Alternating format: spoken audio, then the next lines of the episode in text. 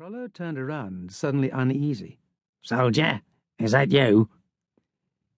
He scratched his head nervously, through his hat. He had a low-set forehead and wore a woolly cap with a few greasy curls peeking out from under it. Now, Major Crollo had a small head with limited neurons. But he still knew that the shadow hadn't been cast by any of his soldiers. Everybody was talking about it. A mysterious shadow that moved around the treetop in the evenings. Nobody knew who this furtive person was, but it was as if he or she was on watch duty. In public, Crollo refused to believe this story. Instead, he made himself look even sillier than usual, with pathetic remarks such as, "What? A shadow? At night?" But given his problem in the past, the Major was scared of everything. One morning in bed, he had pulled off one of his own toes, mistaking it for an insect sticking out from under the sheets. "Soldier!" he shouted, trying to convince himself. "I know it's you. If you start again, I'll stick you to the branch." A cloud of fog rolled over the Major, and in the freezing dark he felt a hand on his shoulder. "Eek!" Crollo let out a small, girlish whimper, and turning his head sharply, bit into flesh. The Major prided himself on his exceptional reflexes, and it was certainly true that he hadn't wasted a second in attacking his aggressor's hand. His speed was impressive.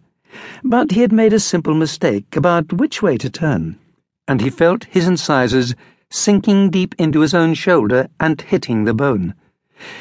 Stupidity on that kind of scale really is a form of genius.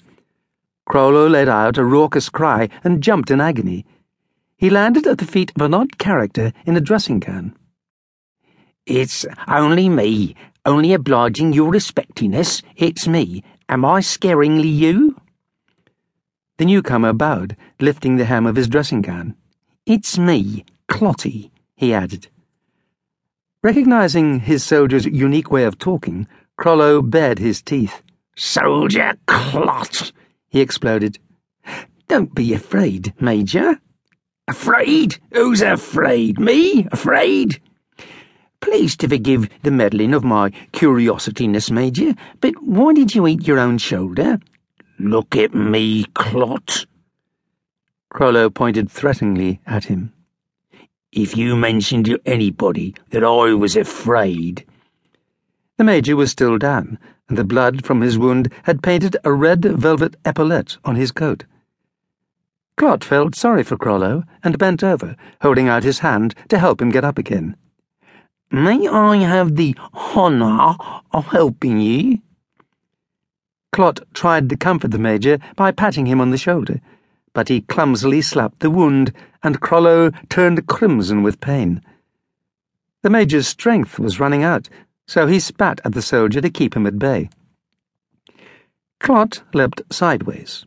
He was saddened by his superior's lack of education.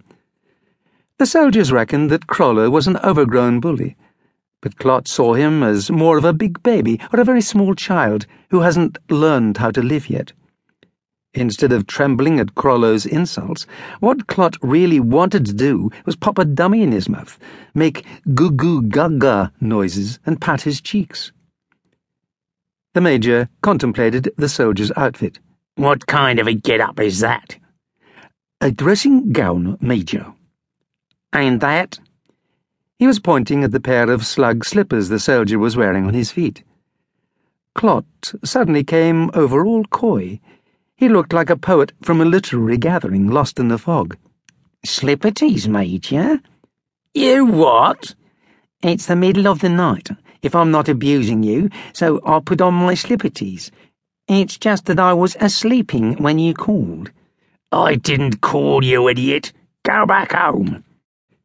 Clot heard the butterfly flapping in despair, and leaned over to take a look.